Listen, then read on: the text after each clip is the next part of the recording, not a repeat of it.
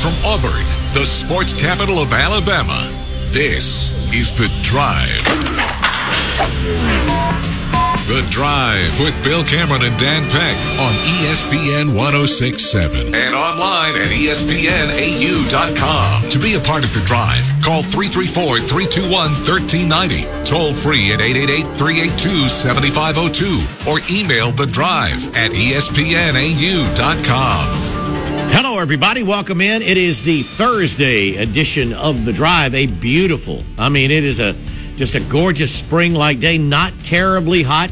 I mean, it's a little humid, but it is. I mean, it's uh, we're coming up on Memorial Day weekend, so a gorgeous day. Hope everybody doing well. Not the uh, not the greatest news from from baseball since we last spoke to you. Auburn has been eliminated from the SEC baseball tournament. Uh, last night, dropping six to four to Vandy and seven four to Alabama. Today, we'll talk about that, I'm sure, in great detail. And uh, we'd love to hear from you. Anything on your mind, sports wise. Bill and Drew here in the studio. Dan not feeling his best, but hey, what a trooper. He's Skyping in from the homestead. Dan, how you feeling, man? He's not. Oh, oh, I thought we had him. I thought I heard him a minute ago. He did, and he said he didn't hear anything Oh, okay, because I heard him going hmm hmm hmm when we came on. So uh, we'll check back in with we'll check back in with Dan here momentarily. Uh, we'll go ahead and take care of some business. Hour number one of the drive. Brought to you by our friends at Kia of Auburn on South College and KiaofAuburn.com. Kia of Auburn, where you're always number one. And they're also the sponsor of our hotline. That's one of the ways you can get through to us here on the drive by uh, calling the Kia of Auburn hotline. And that number is 334 321 1390. You can also uh, text us and the drive text box brought to you by Southeastern Industrial Contractors. Uh, that number is 334 564 1890. So, yes, the, uh, the SEC baseball tournament continuing up at the, uh, at the Hoover Met. And uh, now, I mean, this one today is actually moving, it's playing ahead of time, ahead of schedule because the opening game today, um, Texas A&M continuing to play really well, shuts out South Carolina five to nothing.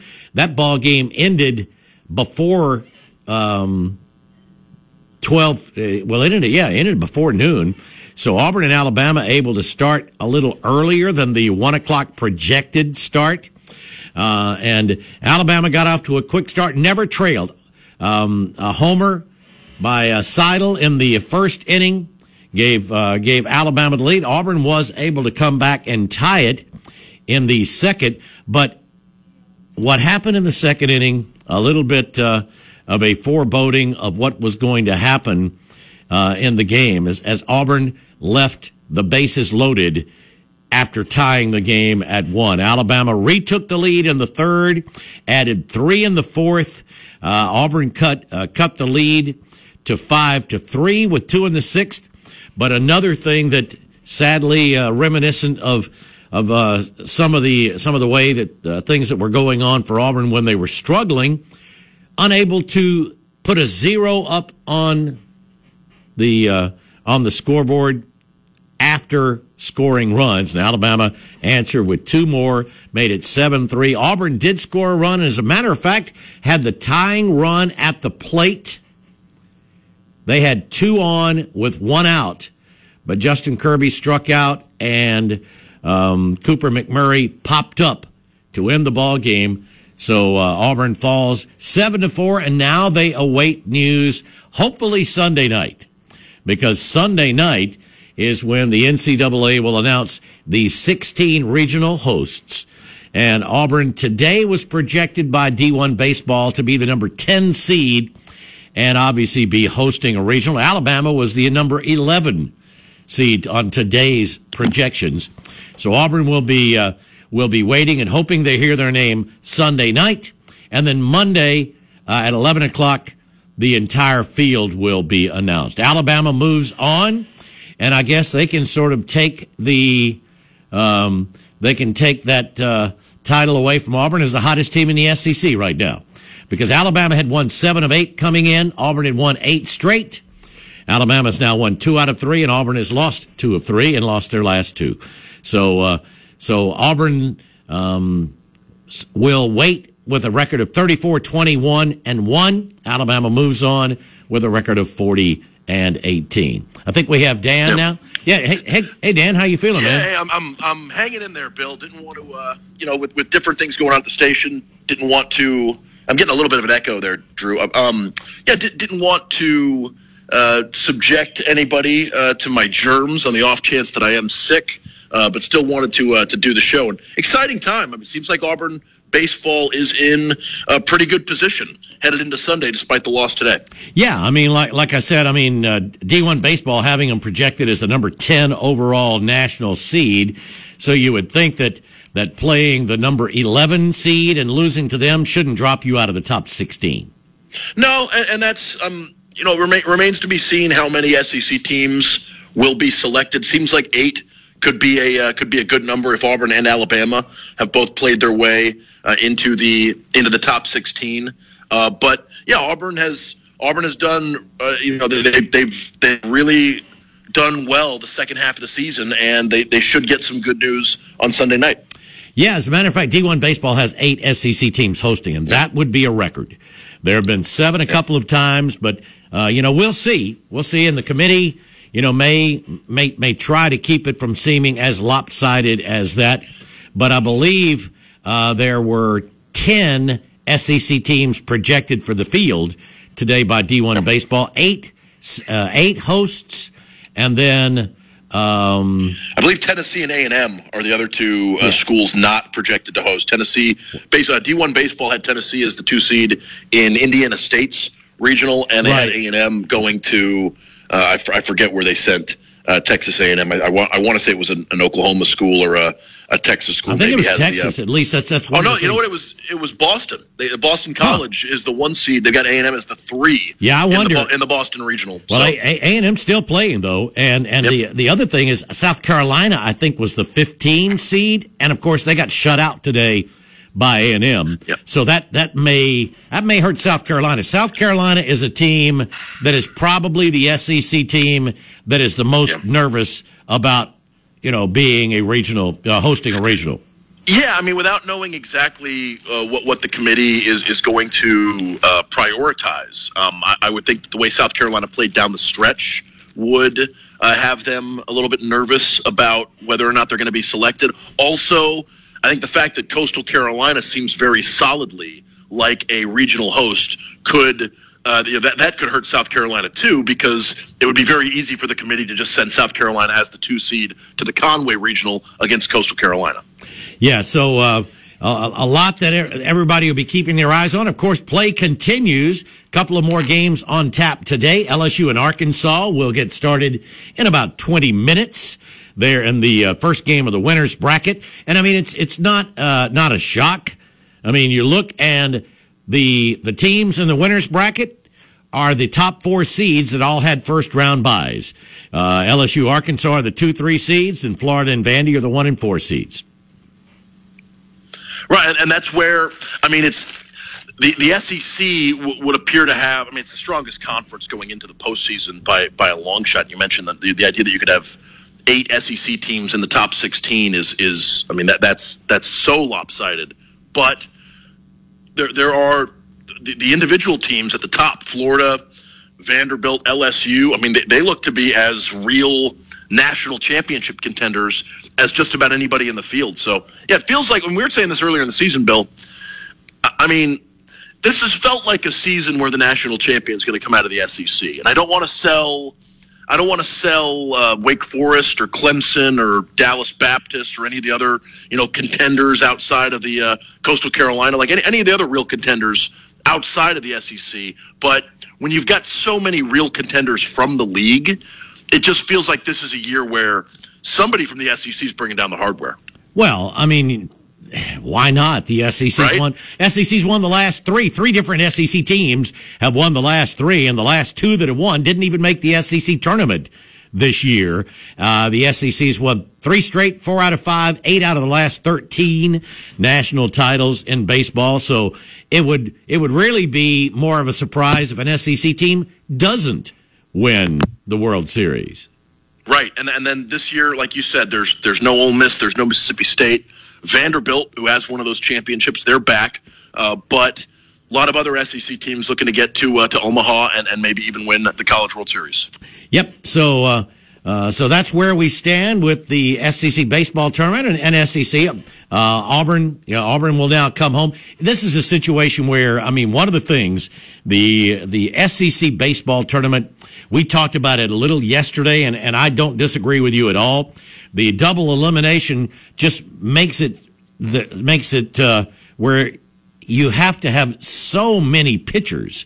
And Auburn, of course, already was down. You know that they just getting trying to get Tommy Vail back. He'd been under the weather. Um, you've got uh, Herbert Holtz out. He was he was hoping to be available by this weekend. It's probably not the worst situation for Auburn if they still are able to be a regional host. That uh, that they are able to save him and try to have him as close to 100% by the time the regional gets started next week. And, and how about um? I mean, you might have talked about this while I was having my trouble connecting, Bill. But how about Bryson Ware? I mean, really is just a. I mean, it, it's a a remarkable achievement for a guy who, you know, his teammates, including Justin Kirby, who we talk about on, you know, we talk to on Mondays, talk about how hardworking the guy is, and uh, and and and the way he's, you know, the the, the way he's dedicated himself uh, to getting better.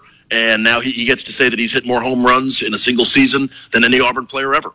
Yeah, that's and that's pretty impressive. The record previously held by Hunter Morris, who ironically was there today watching. Did you realize that? Oh, he, well, well, Hunter was uh, He- Hunter. He was there in Alabama. That is exactly right.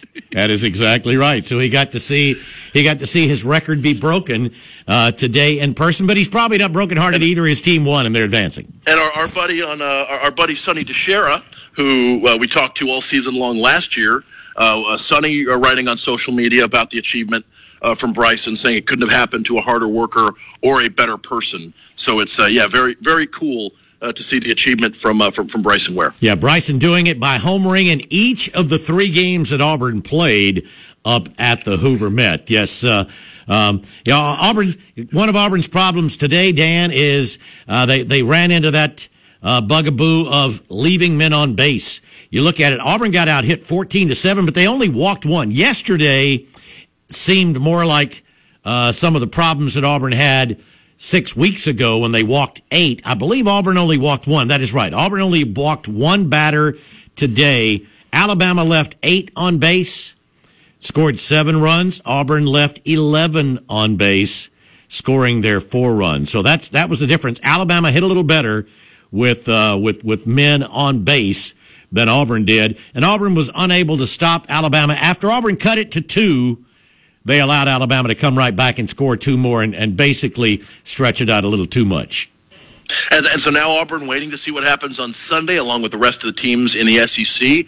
Looking like we could have postseason baseball. Got to delay the construction a little bit. That is right. Plainsman Park. Got to put it on okay hold. it. Right. Put it on hold. It it looks like at least for another week. So uh, uh, so yeah, we we'll find out. We'll find out on Sunday whether Auburn's hosting, and we'll see the whole field on Monday. Expect at least, um, I, I I think at least nine SEC. I would think there's going to be ten teams. I think I think all ten that were there projected by D1 baseball because the tenth team was A and M, and they're still playing. They're still winning. Yeah, no, I mean, I think that there's uh, th- there, there doesn't appear to be much of an SEC presence on the bubble.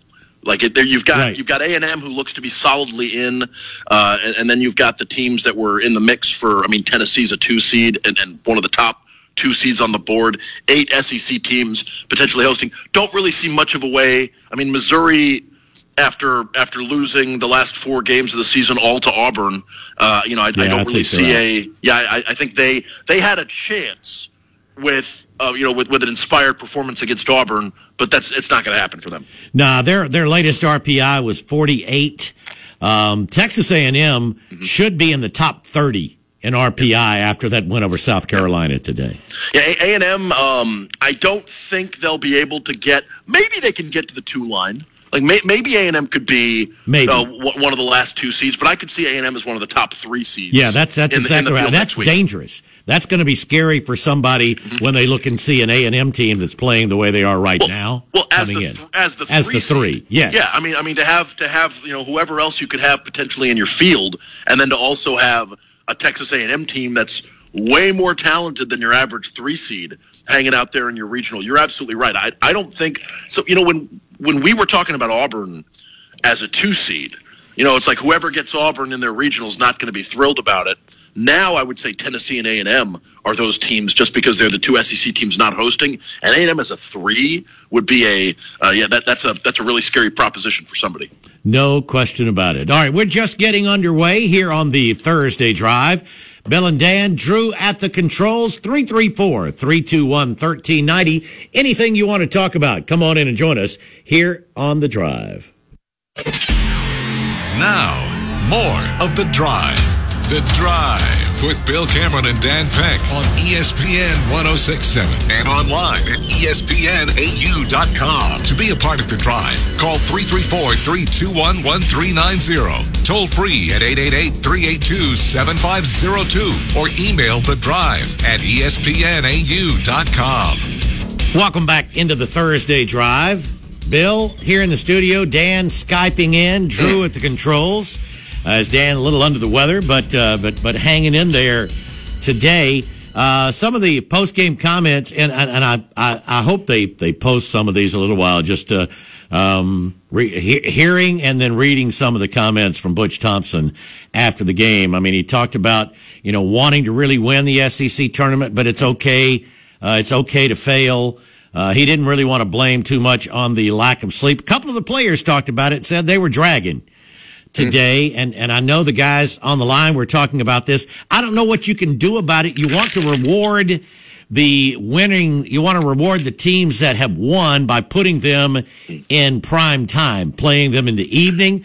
But it's tough when you play, you play a game until well after midnight. Don't get back to your hotel, get in the bed until well after one o'clock, and then have to be back out at the field, you know, mid morning getting ready, uh, you know, for, for that next ball game. Oh no, tournament baseball is. I mean, it can be very grueling, and so I mean, I, it's another reason why I would think that maybe the double elimination format has run its course. Uh, but it's a. You're right. It's it's a. I mean, some of the some of the times that teams are called to uh, to action are. It's it's got to be tough for, for guys who played the night before uh, to turn around and, and quickly play a, a relatively early game the next day. Yeah, I mean it's bad enough when you're playing times that would be more fitting for uh, major league teams who are flying cross country and playing three hours before or after they're normally doing because you're starting at nine thirty in the morning and you're ending at one o'clock or so in the morning, so you're not playing at the times you play all season long. But anyway, I thought it was interesting that uh, Butch said he's going to give the uh, Tigers a couple of days off, including a trip to Lake Martin. He said, uh, We've done it for the last two World Series trips. I've already got the ice cream boat, stuff like that showing up at the dock. He said, So we're, we'll do that to show great care and try to reconnect and try to sharpen some baseball stuff to get their minds back right. Probably won't be uh, probably won't be the only guys up at Lake Martin this weekend. Uh, no, they, uh, no. if- there if there may be a few other folks that decide, Oh, this is a good time. Uh, since there's an extra day off for a lot of people. Yeah, and, and relatively mild weather. You know, it seems like not going to be overwhelmingly hot, but No, still pretty pretty nice out. You know, I think it's uh, yeah. Hopefully, everybody. I know we're not doing a show Monday. Hopefully, everybody enjoys their uh, uh, their Memorial Day uh, weekend and uh, you know has a, a happy, healthy, and and safe one. But yeah, it should be a lot of fun for for, the- for the baseball team. They've earned a break after after the way they've played uh, these these last few weekends. Oh yeah, yeah, a reward really for the way that that they have come down the stretch, and and yeah, they they need a bit of a break, just sort of to to recharge, and hopefully able to then just come back to you know back to the home park and and host. Again the uh, the the the 16 national seeds regional hosts going to be announced on social media Sunday night.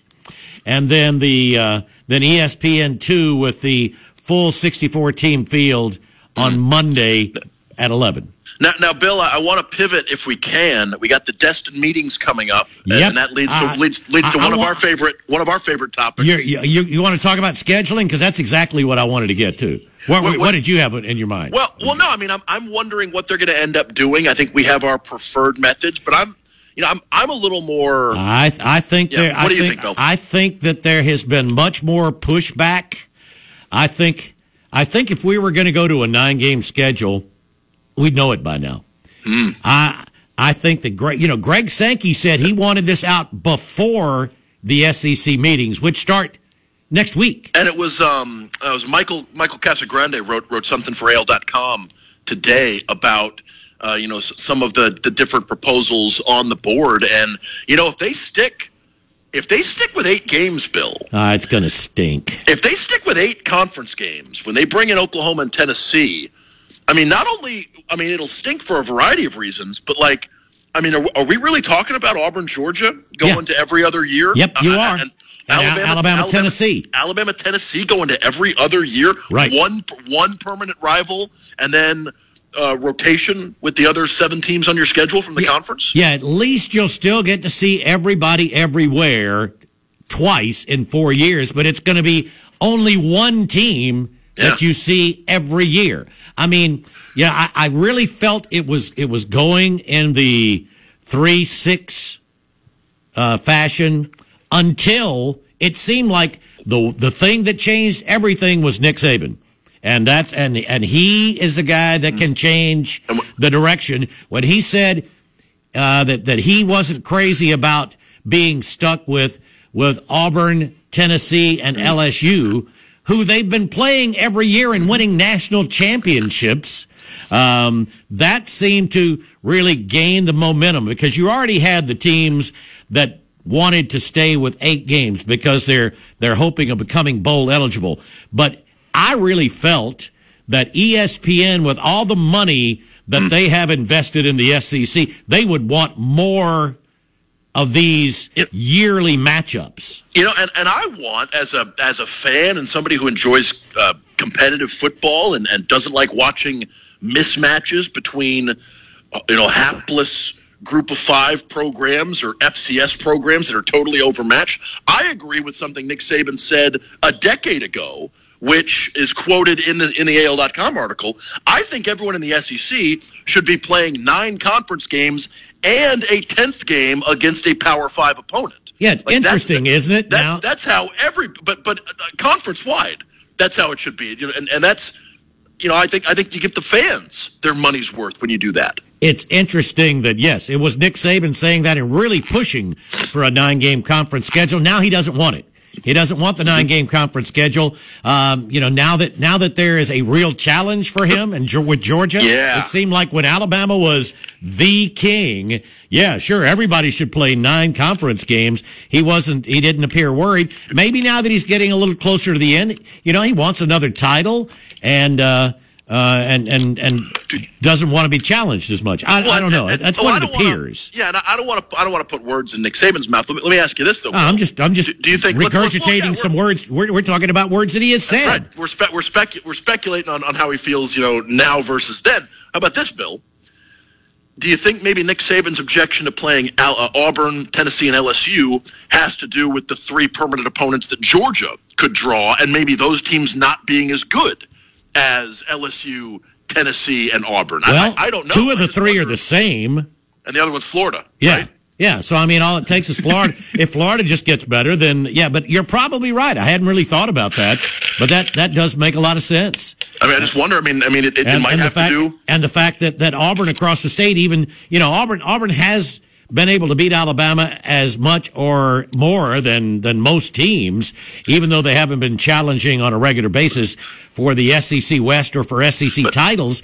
But Auburn's three, if they if they're if they're if they're Alabama, Georgia, and Vandy, oh, I can see where Nick Saban's not happy Yeah. at all. Certainly, and, and, and I just think with, with Georgia's success these last few seasons, Bill, like maybe I mean Nick Saban's not going to come out and say Alabama's getting a tougher draw than Georgia, but he is going to come out and say I don't agree to this and I don't like the you know the way I, I just I wonder if it's if it's about Georgia getting what would appear to be a more favorable draw than oh, Alabama. gee, Alabama's That- never gotten a more favorable draw than anybody else. Poor, poor Alabama. Yeah, no. It's now it's it's a little bit Greystone esque. Oh, absolutely, absolutely. but no, but it's but it's absolutely like I, I just wonder if because because you know he I mean Nick Saban himself said it a decade ago, right? He said, he, that was said he, reiter- he reiterated it. Uh, I think it was eight, 2018. I think Yeah. five years ago, he reiterated that we need to be playing nine conference games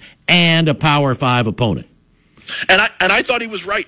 I thought he was right then. I, I still think he's right. Like I think that would be the best thing forward, uh, the best way forward uh, for the conference. But apparently, between the between the co- the programs that are desperate to get to six wins and think that a tougher schedule is going to block that, and and maybe a national championship contender or two worrying about whether or not their rivals are getting a more favorable draw than they are. I, I wonder if it's going to be uh, if, they're not going to have the votes. I, I'm I'm concerned that that is going to be the case because, like I said, I I really felt that it would be out before Memorial Day. I mean, there's still time before Memorial Day, but I thought we'd know it by now. We need to get to our bottom of the hour break. What do you think?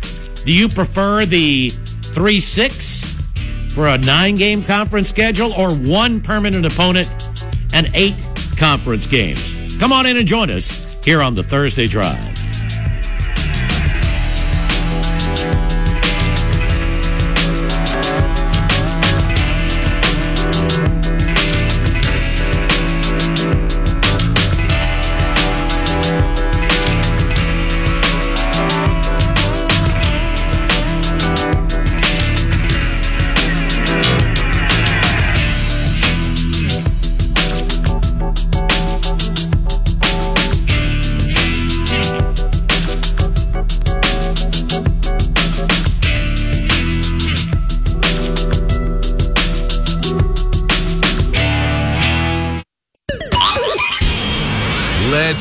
Back to the drive. The Drive with Bill Cameron and Dan Peck on ESPN 1067 and online at ESPNAU.com. To be a part of the drive, call 334 321 1390. Toll free at 888 382 7502 or email the drive at ESPNAU.com. Welcome back into the drive here on this Thursday afternoon. Bill and Dan with Drew at the controls, and let's get to the Kia of Auburn hotline. And John is up first. Hey, John. Hey, good afternoon. Uh, how would that not be a slam dunk? The six three scheduling uh, pod system for everybody involved: the fans, the athletes, uh, the TV uh, rights. Uh, that seems like a win win for everybody. Fans, I, I think you're going to hear quite a bit of complaining from fans if it if it goes that one eight and you lose some of these huge rivalries. I mean, ESPN, I'm sure can't be thrilled with this, John, that they'd be losing, you know, the the annual Alabama LSU or Auburn Georgia. I mean, things that that they they count on every year. I think, but but you're right. I think fans are going to be very upset, and yeah, um, it's it's just something that that I thought I thought that the the powers and the commissioner would be able to convince the the schools that were really concerned about getting to six wins. But I think when they've got Nick Saban on their side, it makes it it makes it a whole lot tougher. Well, that doesn't sound like uh, money trumps uh, Nick Saban's uh, voice, and I don't see where Nick Saban, like I said, he's on record for advocating for nine conference uh, games plus a uh, another big time uh, out of conference game. So Right. I I just don't see where Nick Saban alone could uh, could uh, stop that train from coming down the tracks. Because, like I said, it it's a no brainer. It appears to me.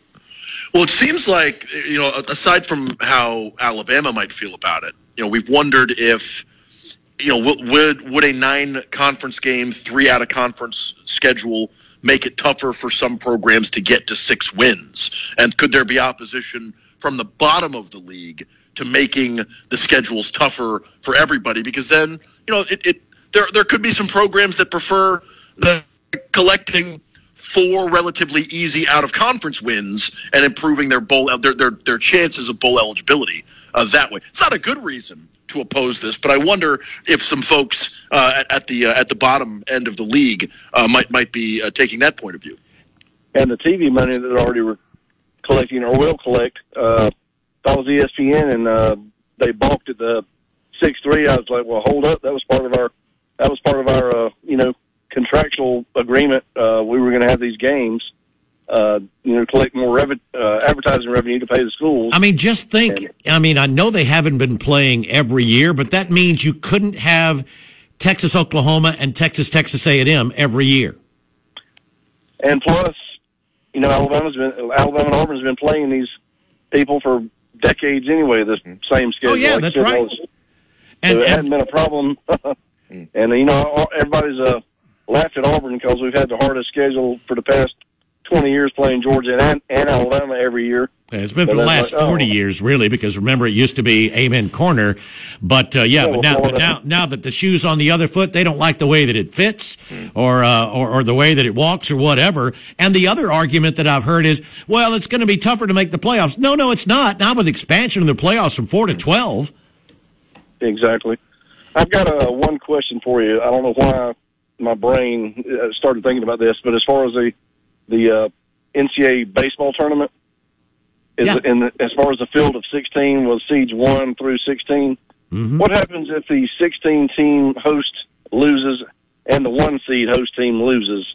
Do they reseed or does the No, no, higher no, uh, no. The team, the teams from the either the highest seed or the yeah, the generally the highest seed left from those two regionals. Those two regionals are still going. The bracket's already drawn up, so it'd just be like Yeah. the basketball tournament. You know, just because uh, a one seed loses, that doesn't mean that the five seed or whatever from that regional doesn't continue. So it's just like the basketball brackets.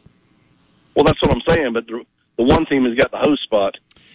Yeah, yeah, but I mean, what they do is they take the, the highest seeded team that is left. I mean, if they're both two seeds, the higher two seed would would Well, uh, no. supposedly So hold on, Bill. host, Bill, but I think, I think, Bill, I think John's question is so. Like, suppose for a second the three seed wins the regional hosted by the number one seed overall. right? Um, would the three seed because they won No. the one seed's regional, they're not automatically hosting. No, they're the, Okay, so so it would be between the two seeds, whoever was higher in the overall draw, Yeah, yeah, would so- probably be the would, would be the one determined to host. Sure, and that's in- in that that's how that's how uh, sometimes uh, teams that are not su- uh, one of the top eight national seeds, you see it all the time. That other seeds that were between nine and sixteen that win their regional, if the one seed on the other side loses, then that uh, nine through sixteen seed gets to host. So it would be it would go on down, you know, two, three, and four in those seeds. Uh, how how they were seeded as to who would get to host the super regional.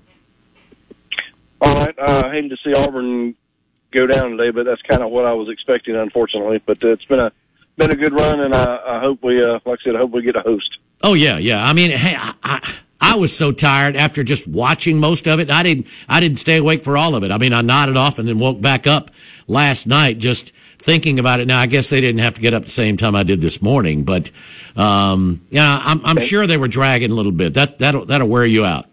And Alabama has looked like a machine the past two or three days I've been watching them Hey, play. their They look- pitching, their pitching is outstanding, and they the you know Auburn's Auburn's hitting has been solid all year for the most part. It's really come on down the stretch. Alabama's pitching has been really good. They've hit the ball better down the stretch. They looked really good. You're absolutely right. I mean, I I, I actually turned away from that Florida game yesterday, thinking Alabama had it won, and um, and and then then saw the uh, you know the uproar. Yeah. Uh, that, that, that was a brutal loss. I almost felt sorry for him. Uh, That- al- almost. almost. Yeah. But yeah, that was a brutal loss. I felt their pain. It was, and it was. It was. Uh, I think it said a lot the way they bounced back today. So, all right, I appreciate it. Y'all have a good afternoon. Appreciate it, John. Thanks for the call. 334-321-1390. Yeah, so it's uh, uh, it is interesting. I mean, you'll see um, you'll you'll see teams that aren't top eight national seeds get the opportunity. Everything everything doesn't doesn't go chalk in in baseball either. Uh, but it would be like we said a while ago. It would be really surprising if there aren't at least three SEC teams in Omaha. Oh, certainly. Like right right now, it, it looks like uh, the SEC is, is in a real position of strength going into the uh, you know go, going into the final weekend before uh, the the, uh, the the field is unveiled.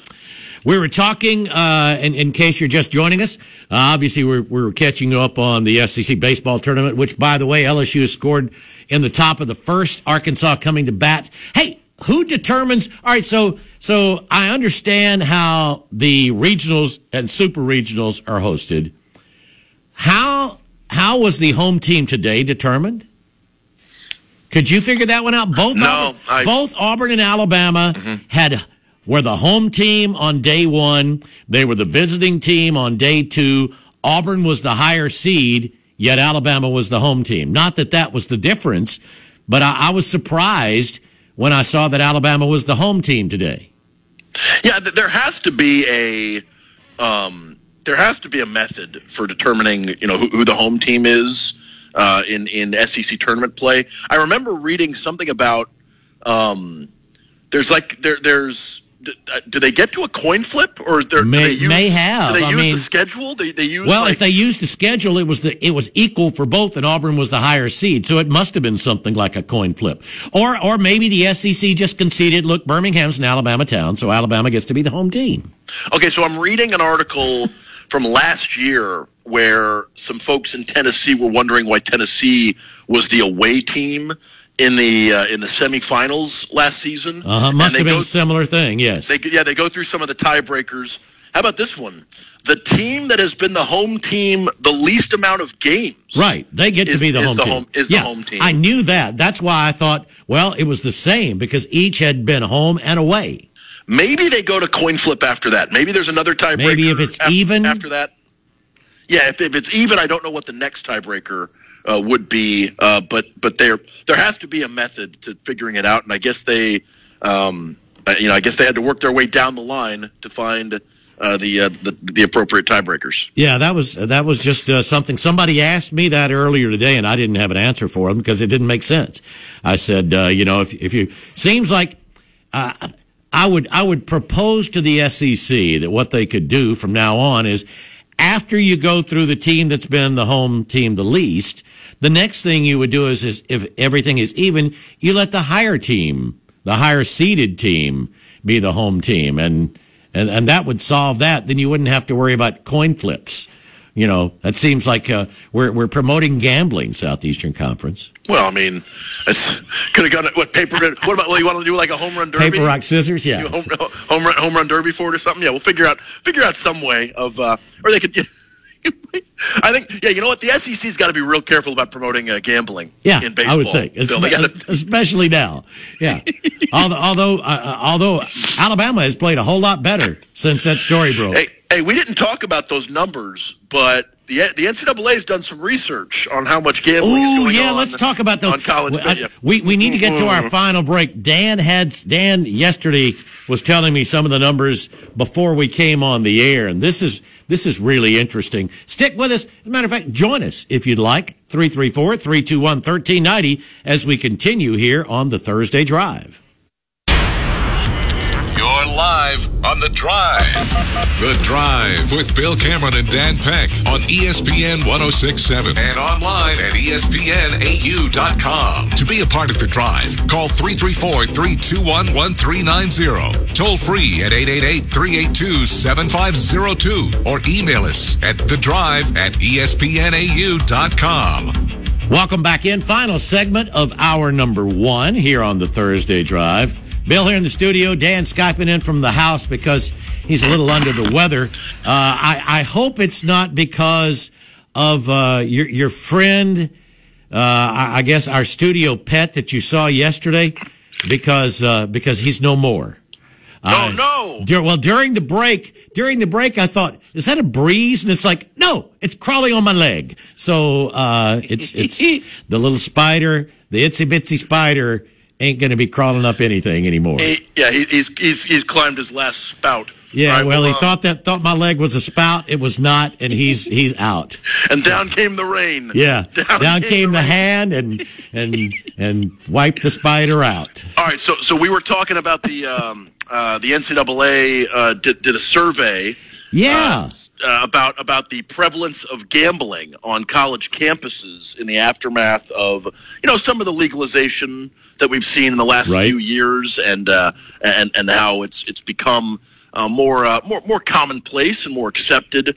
Seemingly, we've had a couple of scandals in college athletics. And let's face it, one of the largest sponsors when you're when you're watching or listening to a game. Right. So the uh, so the NCAA uh, did a. I'm, I'm reading the the AP article uh, here about it. The NCAA commissioned a service a survey with Opinion Diagnostics, and they uh, they, they checked with uh, over 3,500 uh, respondents, uh, people between the ages of 18 and 22 years old.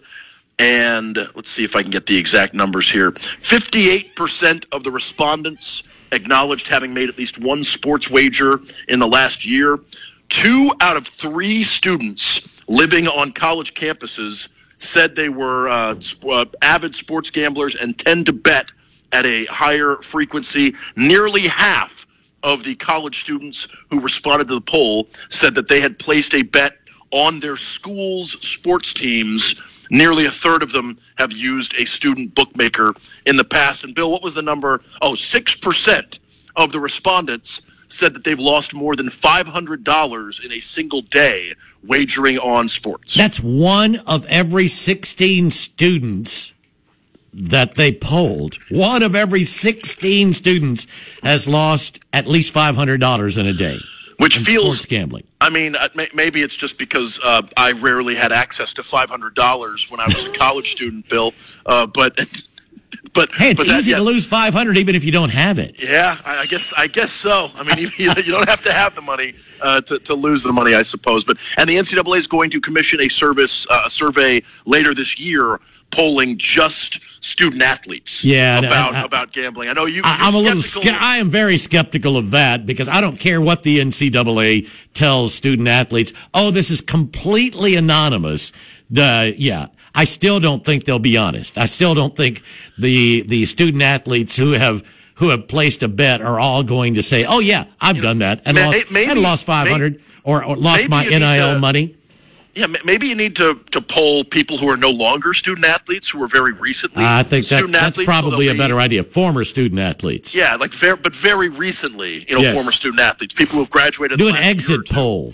Yeah, because I, I think that the concern about uh, how uh, how honest and how much uh, student athletes want to disclose about their own gambling habits is a fair thing to wonder about, Bill. Like how much, how much, even if you promise uh, anonymity, and even if you promise uh, the uh, you know no ramifications, I wonder if you're going to get athletes. God, to, if they got to- the real hand- numbers, if they got the real numbers, they they'd come back and go, "Well, this is this is this is ridiculous." This- we need to we need to we, we need we need to put a constitutional amendment or something if we get the real numbers. Like I, I you know? I wonder if the NCAA wants the real numbers, Bill. Probably not. Probably not. When you hear when you hear that one in six, what, what, what nearly one in sixteen. Yeah, one in when one- sixteen students has lost five hundred dollars in a day Yeah, on you- sports gambling. you think the NCAA wants to know how many of those guys were athletes? Yeah, good. phew. I was I was really surprised at, at some of those numbers. I guess you know I'm I'm I'm a little out of touch. I'm much and older, obviously. and there and there are folks. You know, I've, I've been hearing it. I, I don't. I mean, I think we've had a caller or two pointed out too. But there are folks who are absolutely in, especially in basketball. They are concerned about will will the the uh, growing acceptance and will the uh, you know the the increased visibility of gambling uh, will that start to impact uh, competition? And could you start to see uh, you know could, could you could you start to see uh, uh, rule breaking and uh, mischief in the in the in the uh, with, with student athletes and especially basketball players uh, and and whether or not they could be manipulated into into doing things that I mean we just saw it with Alabama baseball Yeah. right like you, you just wonder well, the if, um, opportunity, yeah, the opportunities are there. That's what they have to be really, and that was concerned and that was about. a coach, right? I think people have always been more concerned about the the athletes players. being the ones manipulated because you would think that they'd be it would be easier to pull the strings financially of a student athlete than of a head coach making a six figure salary.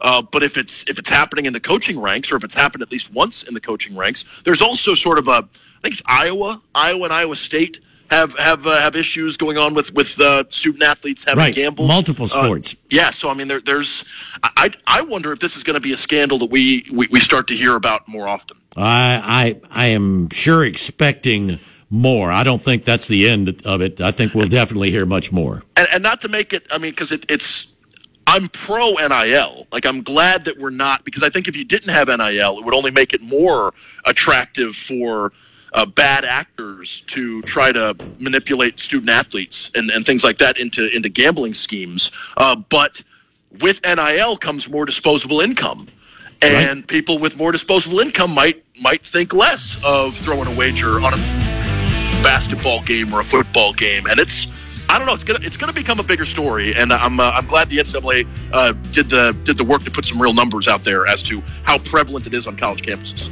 I agree.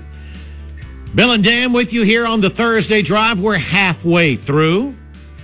Love to hear from you. Your thoughts on anything going on in the world of sports. We'll continue to keep you updated on what's going on in the SEC tournament, the uh, the baseball tournament, and uh, love your thoughts again on what do you think is going to come out of Destin next week?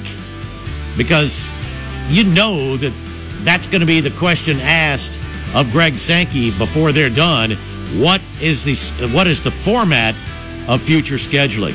Stick with us. Hour number two is coming up here on the Thursday Drive.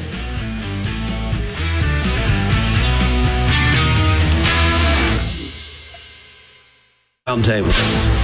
ESPN 1067. WGZZ HD3 Waverly, and W294AR Auburn Opelika. This is Sports I'm Doug Brown. Game five of the NBA's Eastern Conference Finals tonight in Boston. The Celtics won game four to extend the series, but they lost the first two games of this series at home. And ESPN's Vince Carter says Boston still needs work. They're going to have to find a way. And one, first and foremost, they're going to have to defend and take care of the basketball. Jason mm-hmm. Tatum played great, but five turnovers. He had he had half of their turnovers. And you can't have that, particularly if you don't play well at home. Vince Carter on Get Up. Heat guard Gabe Vincent out for tonight's game with a left ankle sprain. He got hurt during the fourth quarter of game four.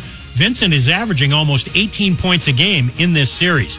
Our coverage of Game 5 starts at 8 Eastern here on ESPN Radio. Over on ESPN TV and ESPN Plus at 8 Eastern, it's Game 4 of the Stanley Cup Playoff West Final in Dallas. The Golden Knights leading the Stars three games to none. The Jaguars signed kicker Brandon McManus, who was cut by the Broncos two days ago. He had been the last remaining player on Denver's roster from the Super Bowl 50 title team. ESPN Radio is presented by Progressive Insurance. Progressive can help you protect your home, auto, boat, motorcycle, ATV, and RV, and more. And if something wasn't mentioned that you had in mind, find out if it can be covered at progressive.com or 1 800 Progressive, because it probably can be.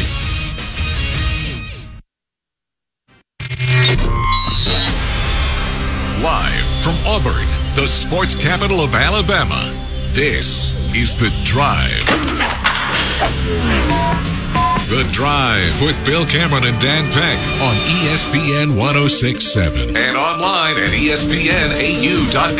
To be a part of The Drive, call 334 321 1390, toll free at 888 382 7502, or email The Drive at ESPNAU.com. Welcome into hour number two of the Thursday Drive. Nice looking Thursday afternoon I know for a lot of people, it's it's the start of Memorial Day weekend. We've talked about this before. Thursday just feels like the start of the weekend anyway, and of course the uh, Memorial Day holiday being observed Monday, and we will not be on on Monday. There will be no drive on Monday, and we hope everybody has a you know a, a safe and and happy Memorial Day and remembers you know what this is all about. All the the men and women who have you know given the ultimate for us to be able to uh, to be here and and enjoy everything that we have. Bill and Dan, Bill here in the studio. Dan, a little under the weather today. You still hanging in there? I'm powering through, Bill. I just didn't, you know, but with the and and not not to pull the curtain back on everything we got going at the radio station, but I thought it was important at the moment not to come in. I appreciate uh, if, that. I, if as does sick. Drew. Yes. Yeah, you and Drew and some other folks who work at the radio station too probably don't want to be around a very sick person or even a potentially and, and Tra- sick person Tracy, right now. Tracy really would appreciate yeah, that. So a couple of folks, a couple of folks at the radio station, I figure, you know, let's let's uh, let technology uh, get me on the on the show today. Might might step aside a little later because we're going to bring in Scott Bagwell uh, to talk about some stuff going on, Bill. Oh, okay. That sounds good. We'll do that. Yeah. uh, I believe, after the uh, first break. Yep. So uh, let, let's go ahead and let you know that hour number two of the drive brought to you by the good folks at the Orthopedic Clinic, East Alabama's go to center for orthopedic care, with locations in Auburn and Opelika on the web at orthoclinic.com. We'd love to hear from you, and you can call us on the Kia of Auburn hotline, Kia of Auburn, where you're always number one. And the number to get you through is 334 321 1390. You can also text the show 334 564 1840 on the drive text box. Open 24 hours a day. If you're listening to the show on the podcast, throw a uh, you know throw, throw us a message on the uh, on the text box, and Drew uh, will uh, will read it and, and relay it to us. If you got a question or a comment about the show, that's presented by Southeastern Industrial Contractors. They also sponsor the podcast, which is available however you listen to podcasts. In case you're uh, just joining us, it's, uh, you know, and, and, and don't know what happened earlier today in the SEC baseball tournament, Auburn eliminated from the tournament uh, after a 7-4 loss to Alabama. Tigers played late into the night. Last night you had two 11 inning walk-offs. So everything was behind. The weather was not the problem yesterday. It was the length of the games. And Auburn actually started a little later last night than they had the night before and uh, fell to Vandy 6-4, a game where, uh, you know, the, the Auburn Auburn pitchers couldn't get the ball over the plate with consistency, something that had been a problem earlier this season for Auburn, but uh, really had not reared its head over the second half of SEC play. But eight walks last night uh, strongly helped Vanderbilt and Auburn also. I mean, Auburn hit three homers.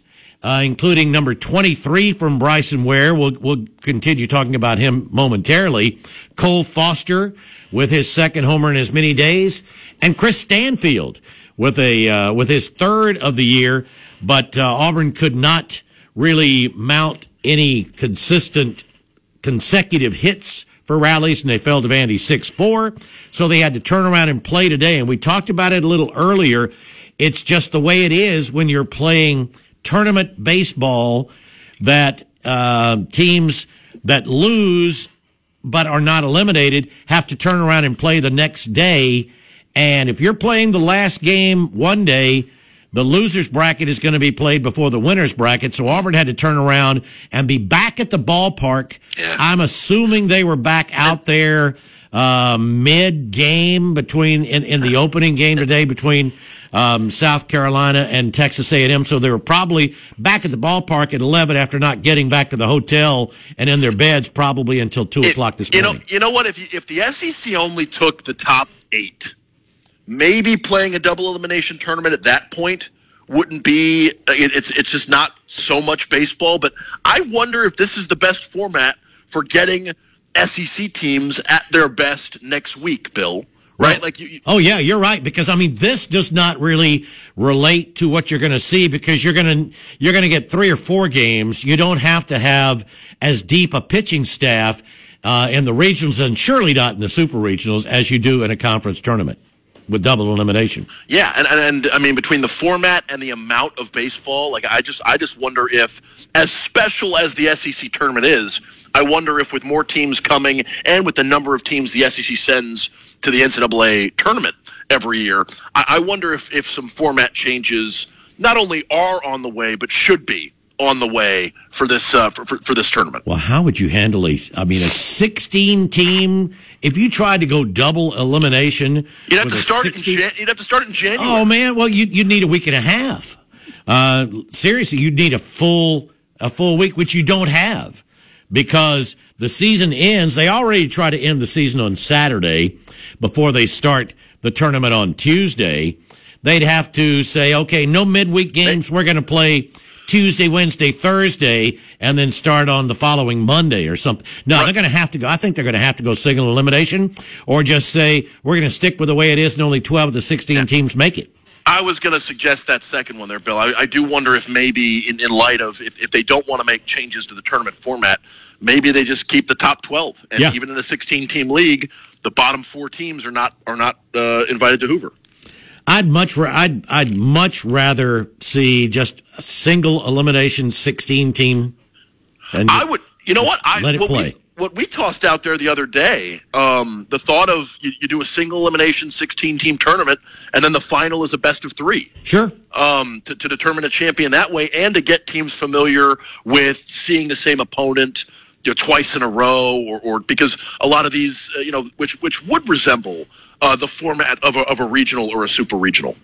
Yeah, I mean, the SEC tournament sort of resembles the College World Series. I mean, it's an eight team double elimination, but, uh, but you, but you've got that prequel with the, uh, play-ins, if you will, the first Right. four being played the day before. And it really taxes teams that come from that first day.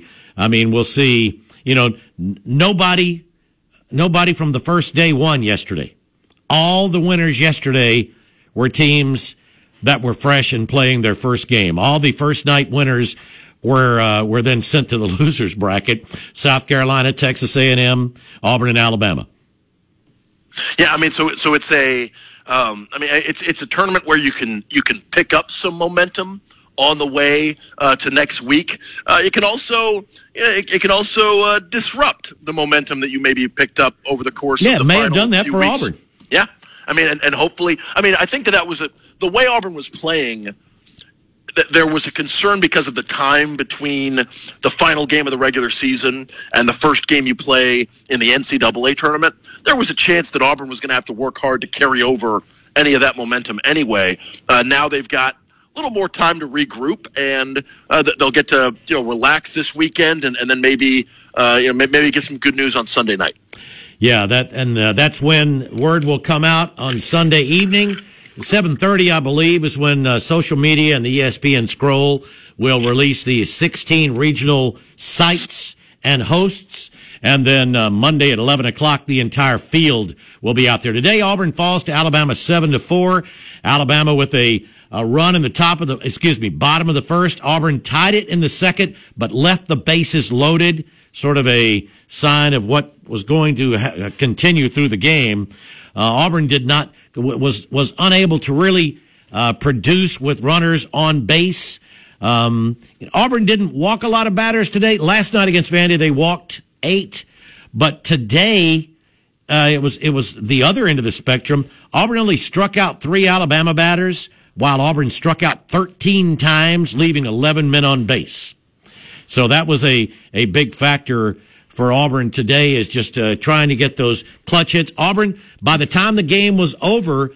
Uh, in, in the ninth inning, Auburn had what they wanted. I mean, they had the tying run at the plate with one down, but a strikeout and a pop up in the ball game, and Alabama moves on while Auburn, uh, you know, now comes home, going to take a break, and Butch Thompson said they're going to go to the lake and try to recharge. Yeah, felt felt like we were going to get a, a, a you know a, something special in that ninth inning. You know, with the way the, the way it was building up, and, and I was hoping hoping for our guy Justin Kirby there, but uh, you know, a tough at bat, and then the uh, and, and then the, the the final out of the game uh, for Alabama. But no, it's an Auburn team that has done. They that's been so impressive the way they've turned it around.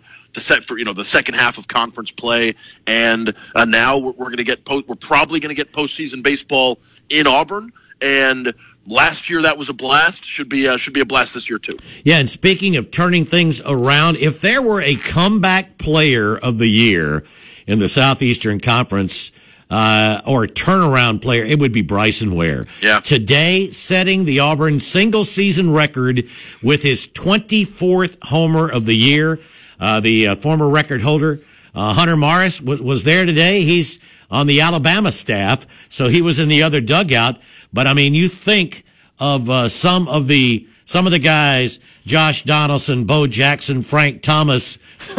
there, there have been, and then Hunter had 23. I mean, there, there have been some some guys that have serious pop that have come through, and Bryson Ware now stands at the top of the all-time single season home run list. Yeah, what did uh what did Sonny finish with last year? 21, I believe, yeah, Son- last Sonny year. had 21. Yeah, I mean Sonny had a great season as well. Somebody we got to talk to was uh uh, uh, uh Sonny and uh, and Hunter were both uh, yeah, we're, we're both among the, the 20 homer hitters in the, in the last few seasons for Auburn. Now Bryson uh, joins that list. What a season uh, he has had. We wondered uh, where the where the pop was going to come from in this lineup, the thunder. You know, where, where was it going to come from? And and Bryson Ware answered that question uh, down the stretch. Yeah, and what's crazy is uh, I think Auburn um, was I don't remember if that was coming in or after day. Auburn had 78 home runs. I think that was coming in. They hit um, they they hit any other homers today? No, that was the only home run today, wasn't it? Was Bryson's? Um, yeah. So so he had nearly a third of Auburn's home runs. I mean, you got Cooper McMurray had 14. Uh, uh, Cole Foster, I think, had well either 13 or 14 himself. But those are the three guys in double figures. But yeah, what what a great year for Bryson Ware. Um, you know, a guy that a lot of you know, a lot of folks expected to. Um, when with some of the transfers that came in, thought that Bryson might be a guy that watched more than he played this year, but fabulous year for uh, for the Auburn third baseman. Yeah, what what a, what a season, and now we'll see uh, we'll see how the season ends as Auburn uh, gets ready to uh, uh get, gets ready to find out their their fate in the postseason. 334-321-1390. That is the Kia of Auburn hotline. We're going to check in with uh, Scott Bagwell here in uh, just a little bit, but we'd love to hear from you. And again, the other thing we were talking about was the SEC meetings in Destin. Spring meetings are next week, and the topic that I that you know everyone wants to know is what is the format for college fo- for the for the SEC football going to be as far as scheduling? Uh, I think I think it was uh, it felt like a pretty safe assumption that we were going to go to a nine game conference schedule with three permanent opponents and then rotating the other 12 teams six at a time but it, it sure seems that there has been quite a bit of pushback on that.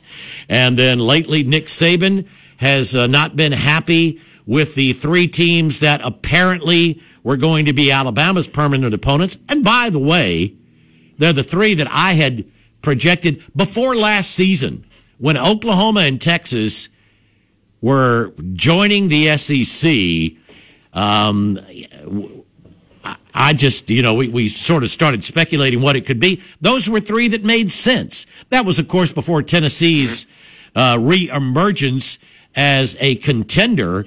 And I think if you had given these three teams to Alabama a year ago, Nick Saban probably would have said, fine, let's do it. But now, after Tennessee's resurgence this past year and beating Alabama for the first time in so long, He's not crazy about that. We'd, we'd love to hear your thoughts on that or anything else. We do have a call. Is it John? Scott. Scott. Oh, oh, oh, I tell you what. Well, you want, let's, let's get to, let's get to our, our break. Dan, are, are you, uh, you packing it in? Yeah, I might, I might, I might, uh, I might call it for the for the day if you guys, uh, if, if you think you can talk to Scott. Yeah, yeah, we can we can do that. I'll get his thoughts on that and and Auburn High and some other things as well. So uh, take care, big guy. Hope hope you get feeling better. Yeah, appreciate it. Thanks for uh, th- thanks for bearing with me today. I'll talk to you guys soon. All right, yeah, because uh, I'm I'm hoping he's feeling better because because I, I wasn't going to be here tomorrow.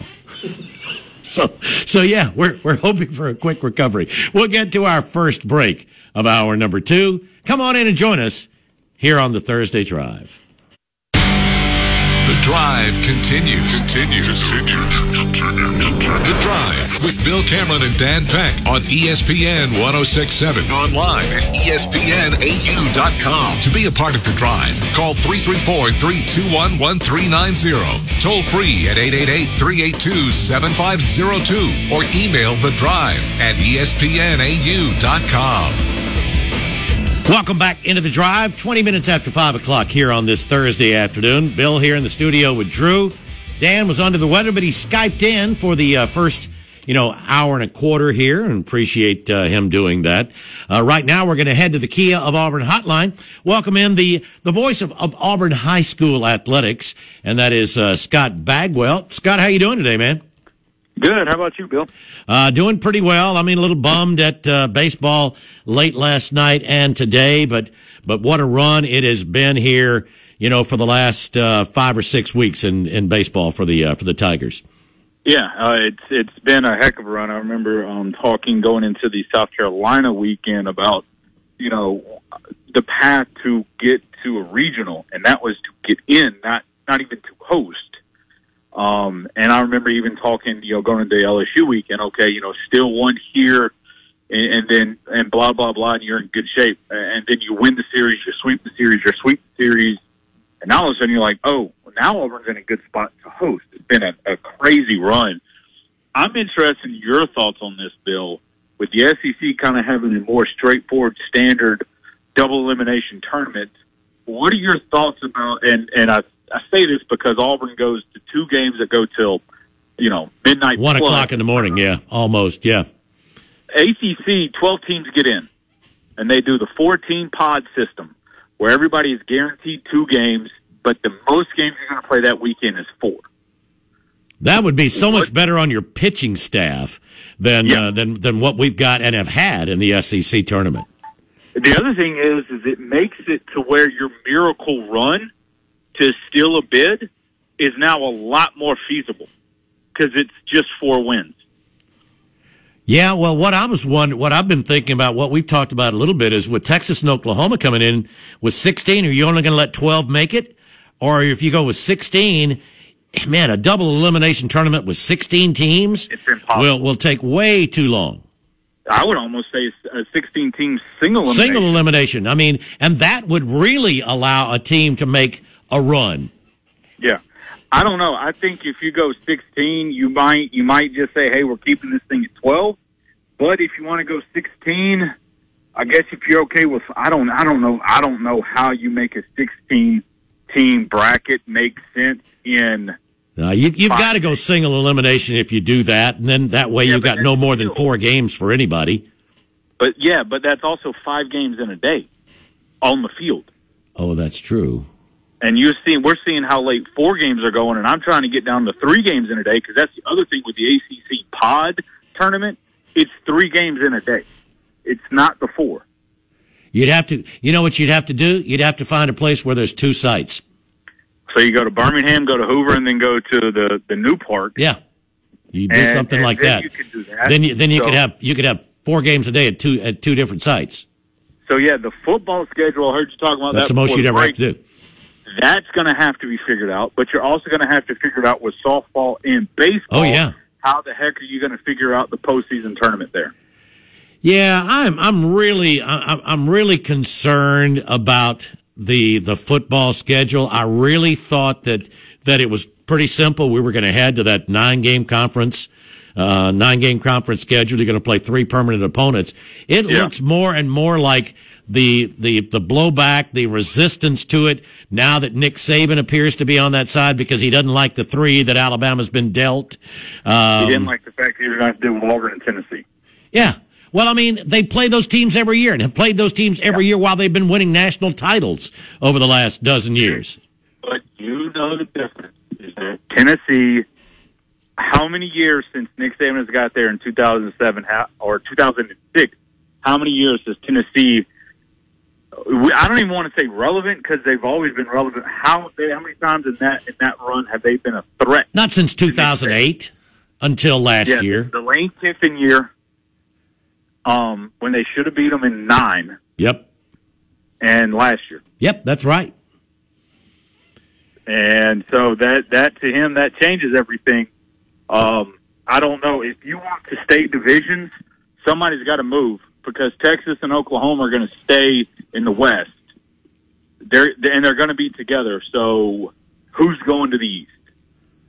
Well, but you eh, if you go to if you go to an 8 game schedule, it's going to be a 1-7 thing. So, It's awful. Yeah. you, you have to go nine, bare minimum. I would think with 16 teams in there. and so you can't really have divisions. I mean, he's already Greg Sankey has already said it's going to be divisionless. Regardless of whether it's an eight game or a nine game schedule, it's going to be divisionless.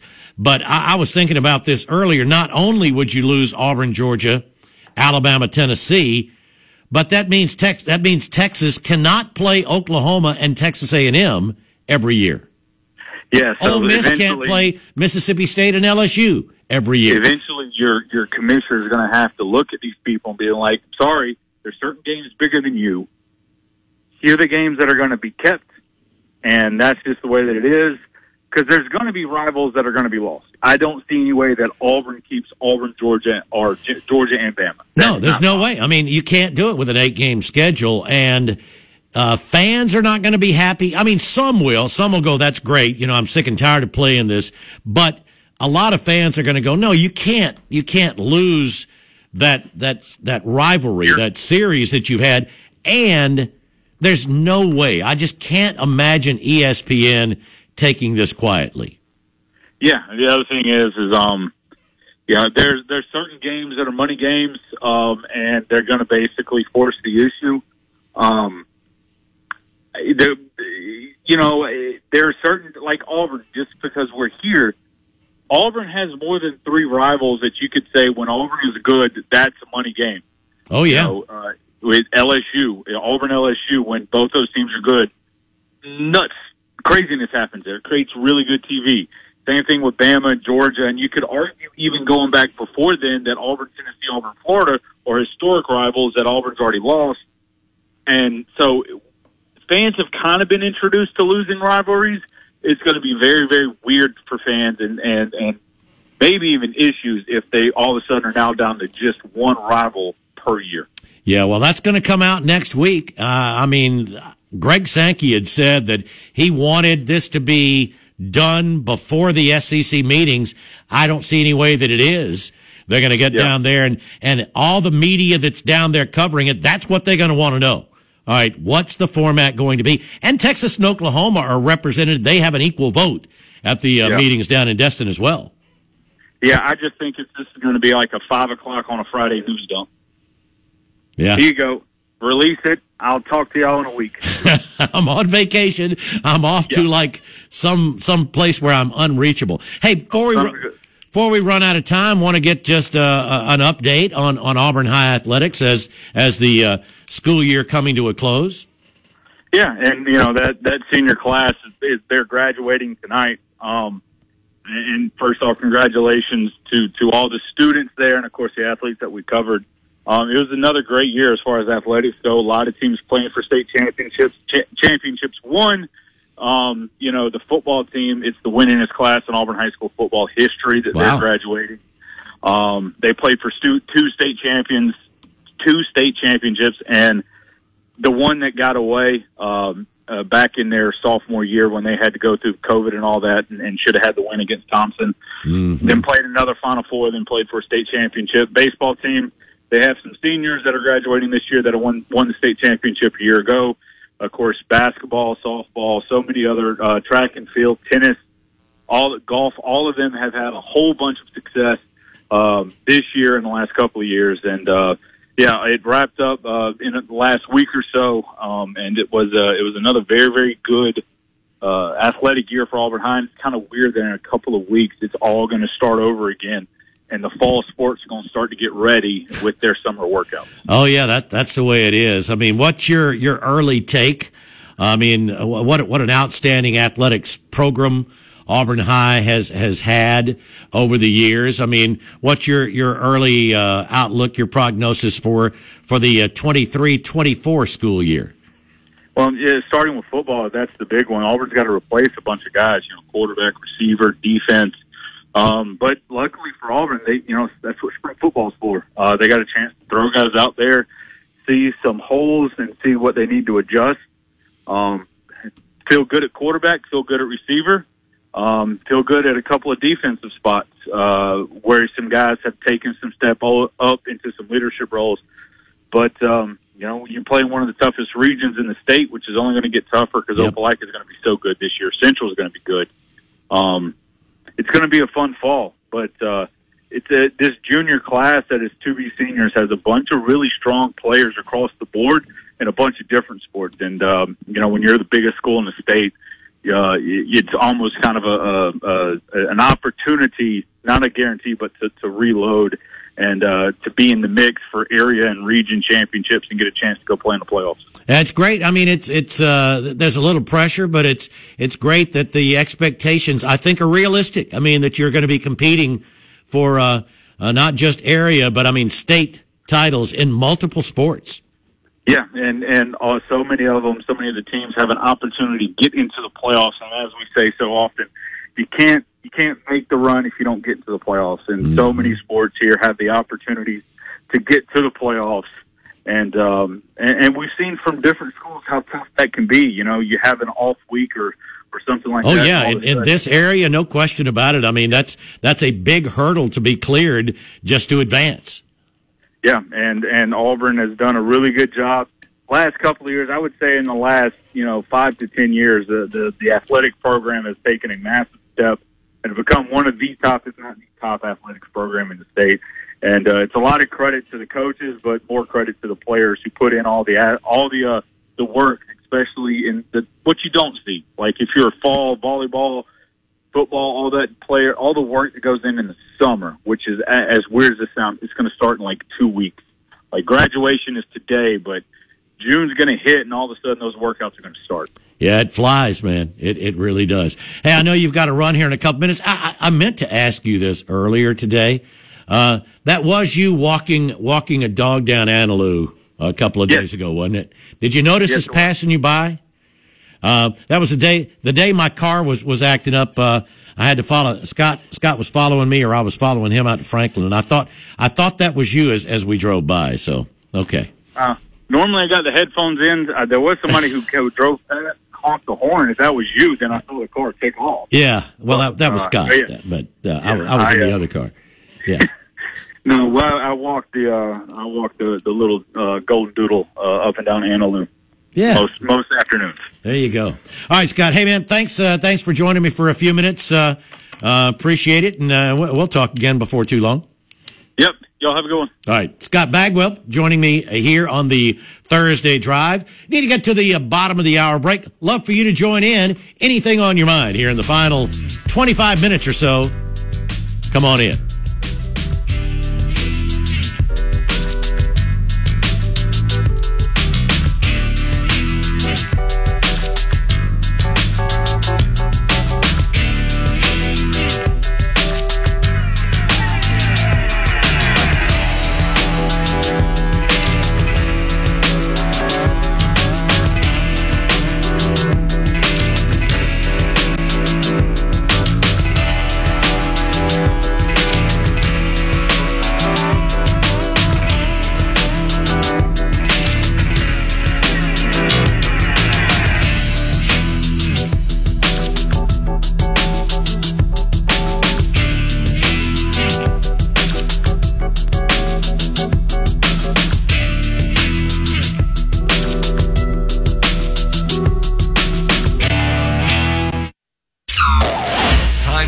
Churn up some more yardage on the drive. The Drive with Bill Cameron and Dan Peck on ESPN 1067 and online at ESPNAU.com. To be a part of the drive, call 334 321 1390. Toll free at 888 382 7502 or email the drive at ESPNAU.com. Welcome back into the drive. Final 20 minutes or so here on this. Oh my, that had to hurt. On this Thursday, Paul Skenes on the mound for LSU just to hit a Razorback batter, but fortunately it was on the elbow pad. I mean, that would have hurt pretty bad. This guy throws um, right at triple digits, and he does it for the entire time he's in there. Oh, it just caught the bottom, the sort of the hanging piece on his elbow pad, so it didn't even hit him. So he's very fortunate there. LSU leading Arkansas two nothing. That in the bottom of the fourth in the first winners bracket game of the day at the SEC tournament. Vandy and Florida will play tonight's final game. And the way things are moving today, it doesn't look like it's going to be as late as the uh, final game has been the last two nights involving Auburn. They've been starting, you know, Auburn's been starting around 9.30. It was 9.40 or something when it started last night. Earlier today, uh, uh, Texas A&M eliminated South Carolina in the first game of the losers bracket. The uh, 10 seed Aggies 5 nothing over South Carolina, who may have seen their chances of being a regional host um, drop. That, that that may that may be gone. They were the uh, projected to be the 15 seed by D1 baseball before the game today. Second game, Alabama knocking off Auburn seven to four. Mentioned Bryson Ware with his uh, Auburn all-time record for a single season in home runs, his 24th home run today, passing Hunter Morris, who had 23. We were talking about that. Let's see, Auburn had had uh, eight players who had hit 20 or more home runs. Well, eight times because uh, you do see Josh Etheridge and Todd Faulkner on the list twice. But uh, Hunter Morris with 23 in 2010. Sonny DiChiara actually had 22 last year, tied for second all time with Brian Fletcher in 2010 and Todd Faulkner in 2000. Josh Etheridge in 98. Frank Thomas in 87 with 21. Then Etheridge and Faulkner uh, had each hit 20. Josh in 97, Faulkner in 98. The other two guys on the top 10 uh, single season list, now tied for 10th, are Joseph Sanders in 2009 and Frank Thomas in 89. Bo Jackson's uh, single season best was 17. That was an awful lot back then. I mean, when Bo did that, uh, I believe he had tied the Auburn single season record back then. But uh, yeah, congratulations to um, to Auburn on the outstanding season and Bryson Ware for his 24th home run. 334-321-1390. That is the Kia of Auburn hotline. I was about to start talking a little football and transfer portal, but let's get to the Kia of Auburn hotline and John is up next. Hey, John. Hey, Bill. Hey, I heard your comments about uh, Coach Saban. Um, I, you know, I, he's not the only coach in the Southeastern Conference. If he's unhappy, so what? Guy seems like just a bully and a whiner. And my question to you is: Do you think um, Greg Sankey will actually have the guts to stand up to him? And should we also not maybe consider like a ten or maybe even eleven game Southeastern Conference schedule if you're going to 16, 16 teams, just to make sure maybe you get to play every team every couple years? That's really my only question. Well, Uh, the, the nine, uh, appreciate the call, John. The nine works. I mean, the eight can work where you'll play everybody at least every other year. The way you do it with eight, with an eight game conference schedule, though, is you can only play one team every year. And that's the biggest problem there because you lose not only Auburn, Georgia, you lose Alabama, Tennessee, you lose, I mean, okay, so, so I guess Georgia and Georgia gets Florida. That means Georgia and Tennessee or Florida and Tennessee can't play every year. They'd be playing every other year. Uh, I was thinking about, you know, Ole Miss can't play Mississippi State and LSU. Uh, Texas, Texas can't play Oklahoma and Texas A&M every single year. There are just too many good games and rivalries um, that, that you're going to lose. And and again, I can't imagine ESPN taking this well with the money that they're that they're shelling out to get the Southeastern Conference. They want those yearly huge matchups. Can you imagine? I mean, uh, I guess they have to keep Georgia, Florida. Uh, so I mean, that would that would have to be Georgia's Georgia's every year opponent. Uh, Auburn, Auburn, and Alabama would stay. What what does Tennessee get? If that's the case, who's Tennessee? Is Tennessee, Kentucky? Is that going to be as marquee a game for ESPN? That's the only game you get on a yearly basis. You only get the Alabama Tennessee game every other year. You only get the Auburn Georgia game every other year. You only get Alabama LSU every other year.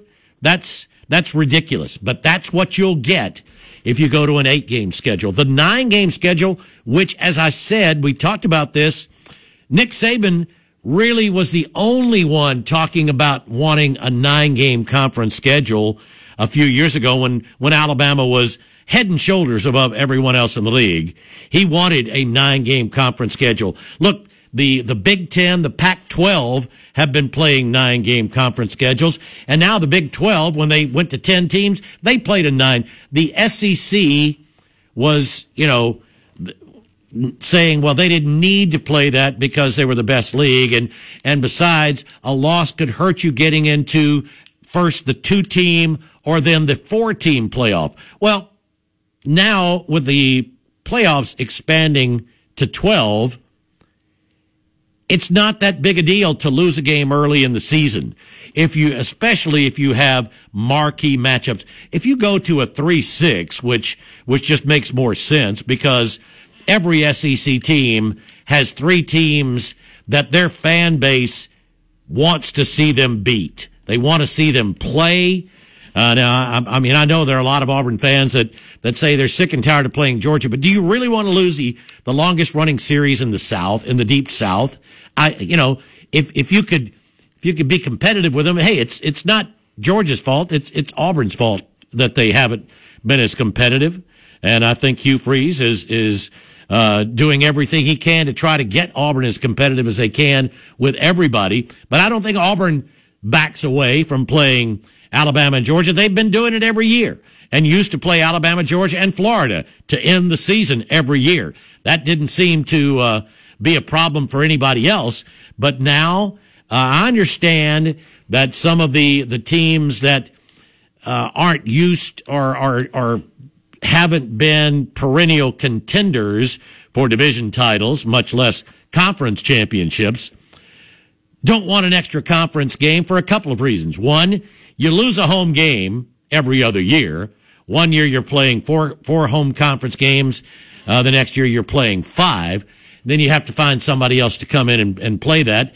And and yes, it, it hurts in the pocketbook. But look, you're getting so much for being in this league and for playing the other teams in this league that that's that's not a good excuse. The the reasoning has been because they want to schedule somebody they know they can beat so they can get to six wins and be bowl eligible. I mean, the bowls may not, uh, they're not nearly as exciting as they used to be. There's no way around that, but it's still, um, that, that extra time.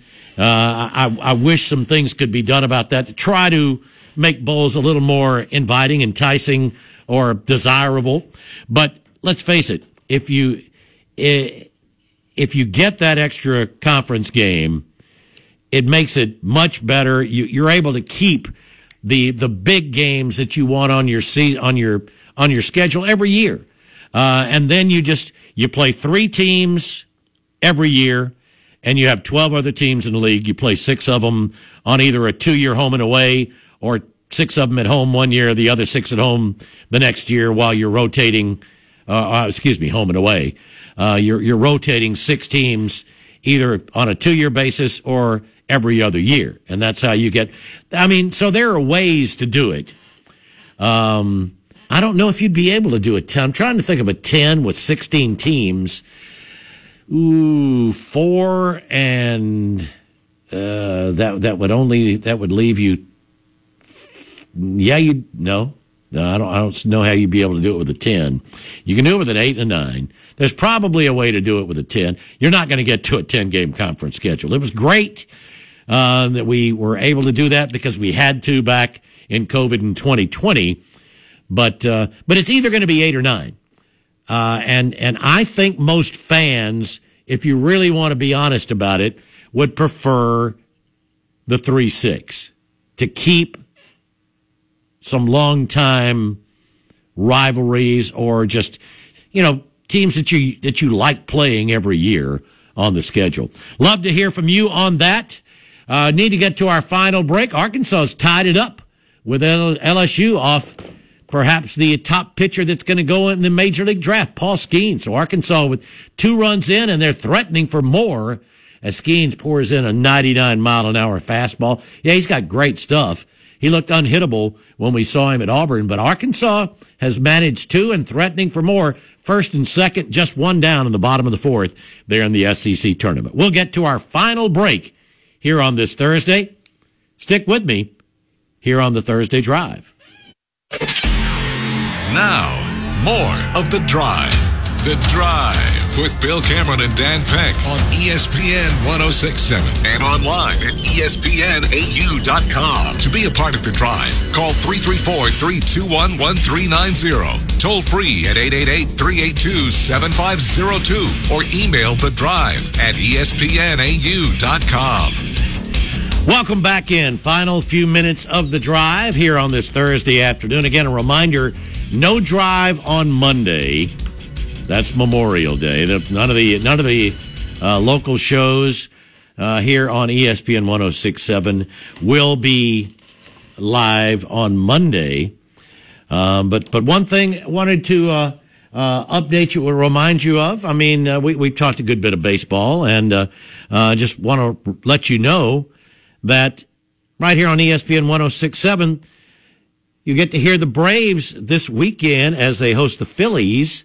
Braves salvaged a game yesterday against the Dodgers. They opened a series against the Phils uh, tonight. I believe Dylan Dodd is going to get the start for the Braves tonight. Aaron Nola, talking about speaking of LSU guy, you know, we're talking about LSU and Arkansas.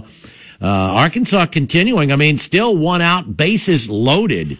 So they're really um, making you know making a little noise against Paul Skenes, uh, who is the you know the the outstanding uh, pitcher who may be the number one pick in the major league draft if his teammate Dylan Crews isn't.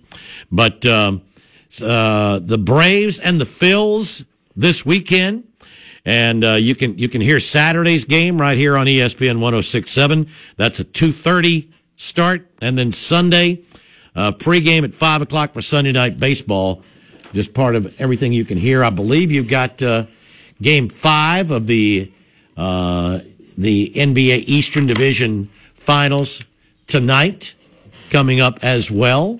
So uh, a lot of action coming up here on ESPN 1067. But there will be no drive on on Monday. And now tomorrow, uh, hopefully Dan, hopefully Dan feeling better. Justin Ferguson will be in the studio tomorrow. Uh, I, I had planned on uh, being off tomorrow, but we will uh, we will see. The show will go on though uh, tomorrow, and I'm sure Justin will talk a good bit. Be great to, to get Justin's thoughts, sort of recapping, sort of the the transfer portaling in both football and basketball. Basketball, I mean, Auburn's still waiting, and a lot of teams are waiting because next Wednesday is the deadline for players to withdraw from the NBA draft. And Auburn, I mean, let's face it, the 23-24 basketball season may may uh, may well hinge on the decision by Johni Broome. Um, because you know we'd heard that he he has some opportunities. Just saw uh, in the last couple of days Alabama's Charles Bediako staying in and looking like he's working on a two way deal, uh, working on some two way deals. So that's going to be very critical to Auburn. In the meantime, Bruce Pearl and staff are looking for some more help on the inside uh, regardless of whether Johni is back or not. But man, it, it's a lot different uh, if he is than than if he's not. But Justin will will talk about you know how the roster stands and some possibilities there with basketball and football because in football uh, it's been pretty much uh, an even as far as the numbers. I'm talking the number of players, but boy, the numbers when you look at experience, snaps, um, yards, uh, just the the statistics are overwhelmingly uh, in favor of the incoming transfers as as to the outgoing. The number is twenty left, twenty that that came in.